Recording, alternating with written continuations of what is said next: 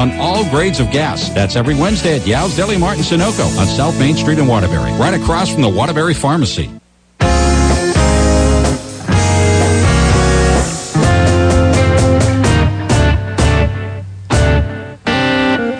All right, we're back. Uh, I've been featuring some discussion, part of the discussion I had with my uh, mom, Chris Johnson, who was up here a couple of weeks ago visiting in Vermont.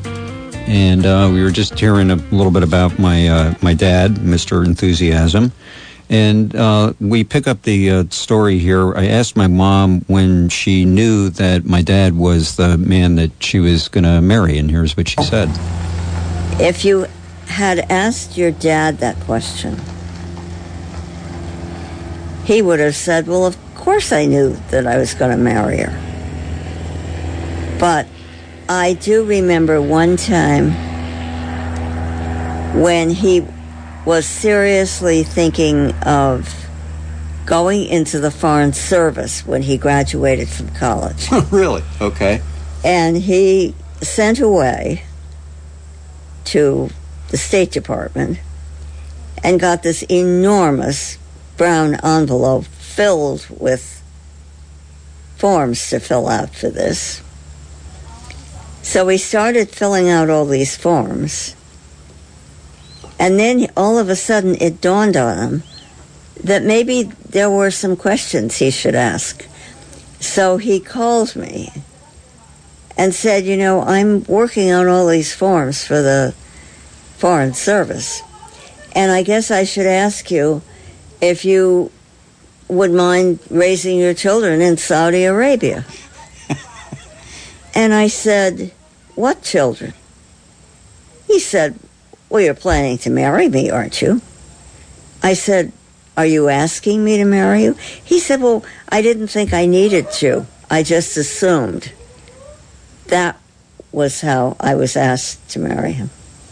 Uh, so True story. true story. Okay, so did True story. so did he ever then later go through the No. exercise of getting down? No. Okay, how did you get the ring? How, see, he didn't hand you a ring over the phone.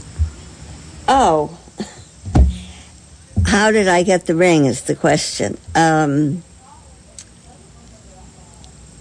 he was going off to law school. And that summer he was working. And at the end of the summer, he took me out for dinner and gave me the ring. But I had known before that because I had been asked about raising my children in Saudi Arabia. Which, which, just for the record, you never did. right. So, how quickly then did he give up? I, I've never heard this story about the Foreign Service. So, what? How did he give up that dream? Uh, I didn't refuse to raise my children in Saudi Arabia, but somehow that lost its luster. Luster, and I think simultaneously he decided to go to law school. He applied to Harvard. They accepted him right away, and that was the end of the Foreign Service discussion. So, it doesn't sound like he really. I don't think he was totally dedicated to thinking about this, but I think it was something that was intriguing and something he thought he might give it a try. I think he would have done very, very well doing it. hmm Um, I think he would have been a terrific ambassador. And we, Mark and I here, have had a previous conversation about him being friendly and an extrovert. I think he, I think he would have done very, very well. Uh, but that's such a chancy occupation. You never know where you're going to be assigned, so maybe just as well not to have done it. But and certainly the law has uh, did work out perfectly for him. So how could how could he have had a better career than he had? So I think he and all of us were very very pleased with how his career worked out, how his life had worked out. Really, Well, and he actually wound up having two careers and became yes. quite a you know quite an accomplished author. Do Yes. you think he found that as satisfying as law? He loved doing it. When he left his firm in New York, he had a publishing contract for a book that took about two and a half years to complete. Um, it was a book that is a manual for lawyers, and it was published um, 25 years ago this year. It just had its 25th anniversary. it's now in its fifth edition, and it's being updated by a lawyer that is in his firm. And uh, every young lawyer that goes to work in any firm in the United States gets a copy of this book. It's used by brokerage houses. It's used in law schools. Um, it's been the definitive book on securities laws ever since he wrote it. You know, I was really impressed by the number of people that were at his funeral and how far they had come. Why do you Why do you think that was? Oh, there were there were a number of people who were very, very loyal to him for many reasons. Um, some were formerly young lawyers in his firm, and he mentored a lot of young lawyers in the firm. Um, he had many, many local friends in Savannah um, that he had worked with on projects, or and he was so well respected in Savannah that that no one would not attend a funeral service for him. It would be considered an honor to go to a funeral service for him. When um, you hung up the phone after he said to you that, of course, you know, would you be willing to have raised children in Saudi Arabia?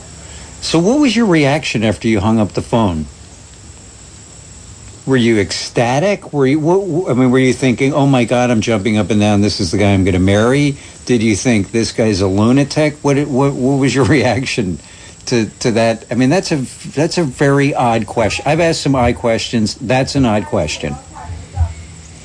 Well, I thought that he was being very presumptuous, is the answer. That's the real answer. And did I think I was going to marry him? Probably so. I don't think it was a huge surprise. But I was thinking that he's being very presumptuous, and this is not the way to ask the question. And who does he think he is anyway?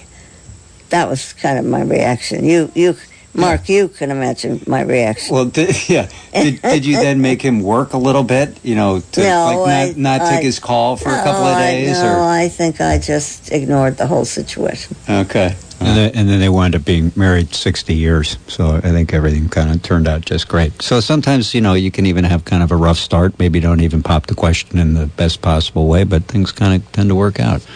My mom went on to uh, be uh, have a really successful career as a travel agent. I'll share with you a little bit of that right after this. Stowe Kitchen Bath and Linens. We're so excited for the fall season.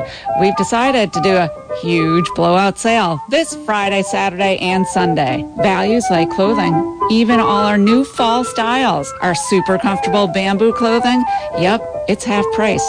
Come on in. We have so many unbelievable deals. You're going to love Stowe Kitchen Bath and Linens. Our bedding is so wonderful. We have it for every season. Guess what? It's even starting at $50. You have to see the new fall bedding. Stowe Kitchen Bath and Linens rugs are the best priced around.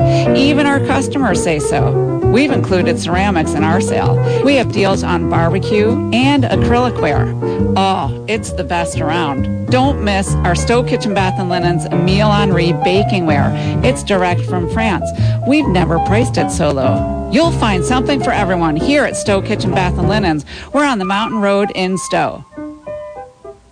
Hi, I'm Yvonne from VSECU, a credit union for everybody in Vermont. In Vermont, we take great pride in our landscape and natural beauty. Preserving our environment and saving money in the winter makes this a perfect time to look for ways to reduce energy costs in your home. But where do you start?